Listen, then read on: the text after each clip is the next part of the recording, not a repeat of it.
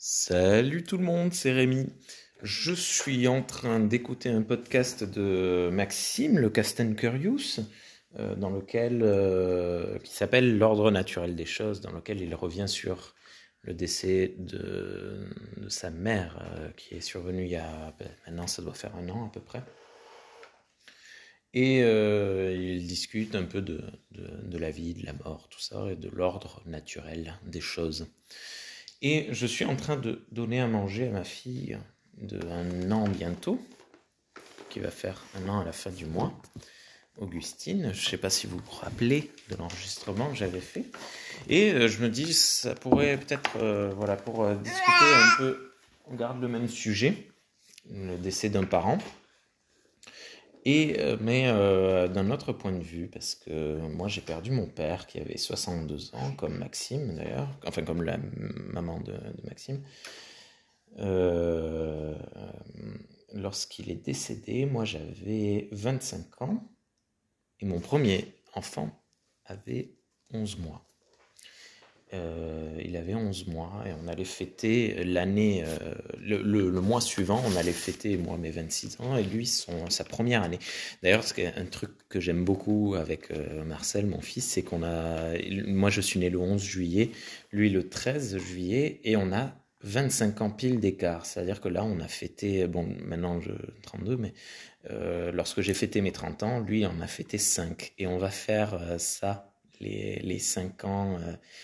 Euh, euh, quand j'en aurai 35, il en aura 10 et je trouve ça euh, une relation, ça en renforce un peu notre relation euh, père-fils assez fortement, j'aime bien. Bref, ça n'a rien à voir. Euh, lorsque mon papa est décédé euh, à 25 ans, ben, euh, alors Maxime me disait l'âge de la personne n'a pas de, ne doit pas avoir d'impact. Enfin, c'est pas ne doit pas avoir d'impact. C'est pour lui n'a pas d'impact sur la douleur ressentie. Je suis pas tout à fait d'accord. Je pense que si mon père était décédé à l'âge de 85 ans et que moi j'en aurais eu euh, euh, 60 euh, passés, ben euh, je l'aurais vécu avec aïe, beaucoup plus. Elle m'a mordu le doigt avec beaucoup plus de philosophie. Oui, ça te fait rire. Hein avec beaucoup plus de philosophie que que ce que je ne l'ai vécu. Qu'est-ce qu'il y a, Augustine Qu'est-ce qui se passe, Qu'est-ce qui se passe Attendez, stop. Bon, elle voulait simplement descendre de sa chaise haute.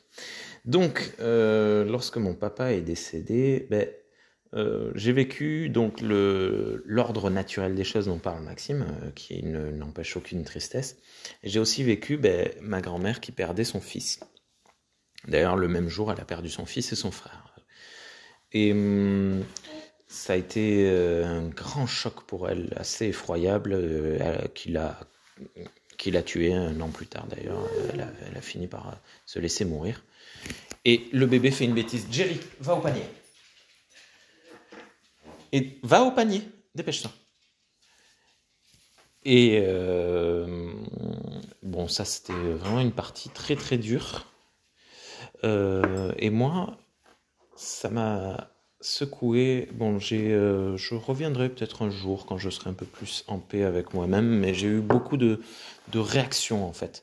Donc beaucoup de d'intériorisation, beaucoup de colère cachée, de, machin. Bon, bref, mais ça c'est pas très intéressant pour aujourd'hui.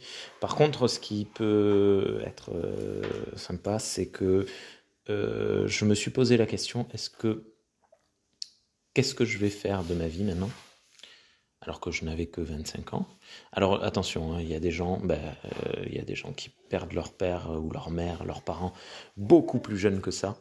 Hein, c'est pas, je suis pas du tout en train de me martyriser. C'est pour ça que j'ai intériorisé aussi pas mal de choses d'ailleurs en me disant eh, ça va, tu, tu vas pas trop te plaindre. Euh, mais j'avais 25 ans, j'avais pas accompli grand chose de ma vie si ce n'est avoir un enfant. Et, euh, et c'est tout. Et je me suis posé la question quelques minutes, euh, quelques instants, quelques jours, quelques semaines. Est-ce que je vais vraiment avoir d'autres enfants? Qu'est-ce que je vais faire? Est-ce que je vais bâtir une maison, me lancer dans une entreprise, machin. Euh, Voilà, j'ai eu euh, des, une bonne année de, de, de périodes de doute et limite pas de dépression, mais de moments de grosse tristesse, abattement, dans lesquels je me posais des questions sur mon avenir, qu'est-ce que j'aurais dû faire, qu'est-ce que j'aurais aimé faire, qu'est-ce que, est-ce que ça vaut le coup de faire un avenir euh, sans avoir euh, l'approbation, le, regard du père par-dessus, le père euh, avec un P minuscule. Je rigole parce que la petite vient de, de je sais pas ce qu'elle fait, elle se cogne la tête contre une chaise express, très étrange, elle s'amuse. Et, mais finalement, bah, c'est passé. J'ai eu deux autres enfants après. Je me suis lancé dans mon entreprise. Maintenant, on vit dans une maison avec mon épouse. Tout va bien.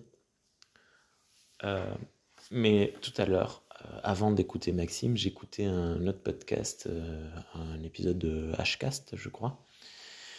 Et je me disais quand même, c'est vachement bien le boulot qu'ils abattent et tout. Et je me suis dit, l'espace d'un instant, bon, c'est mon père, j'y pense euh, au moins une fois par jour, tous les jours. Euh, il y a un moment où je pense à mon père. C'est forcé, ça ne.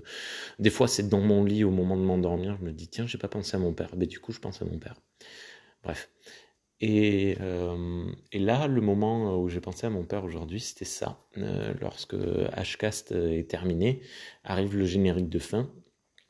Et je me dis quand même, le boulot qu'ils font tous les deux, là, Marvin et Erwan, c'est vachement cool. Et je me dis, si je faisais la même qualité de, production, est-ce que mon père serait fier de moi? Parce que ça, ce, regard euh, de, du, parent fier de son enfant, on, essaie, on se l'est approprié euh, dans la culture pop, euh, on se l'est mis en tête comme quoi c'était très important que nos parents soient fiers de nous. Ce qui est un peu ridicule hein, comme, comme idée. Alors, je reprends quelques heures plus tard. Désolé, j'ai dû couper un peu abruptement, euh, mais euh, il fallait que je coupe et je ne me souviens plus exactement ce que je disais. Bon, euh, je crois que je parlais de la fierté. Et important, enfin, pour certaines personnes, que les parents soient fiers de ou d'elles. Bon, voilà. Mais rapport à la tristesse, parce que Maxime, il parlait de la tristesse. Il disait c'est jamais drôle, de perdre un parent, évidemment, mais surtout, euh, c'est toujours triste. Ben ouais. Et surtout, bon, ben, il y a la mélancolie qui s'installe euh, pendant de longs mois, euh, voire des années. Et ça, c'est, c'est un peu particulier parce que la mélancolie, en fait, on se confond dedans, on se, morfond dedans, je sais plus quel est le bon terme, mais on y est bien quoi dans la mélancolie, mais il faut arriver à en sortir parce que si on n'en sort pas, ben on n'évolue pas, on ne change pas, on n'avance pas. Et c'est malheureux, c'est très compliqué. D'où la notion de faire son deuil alors que personne n'a envie de le faire. Euh, bon, je je pas, je sais pas si c'était très intéressant ce, petit partage, mais bon, ça me fait du bien aussi de, parler de ces choses-là. Euh, voilà, ben, n'hésitez pas, surtout les, les streetcasters et streetcasters, si euh, vous avez des réflexions autour de l'ordre naturel des choses. À plus.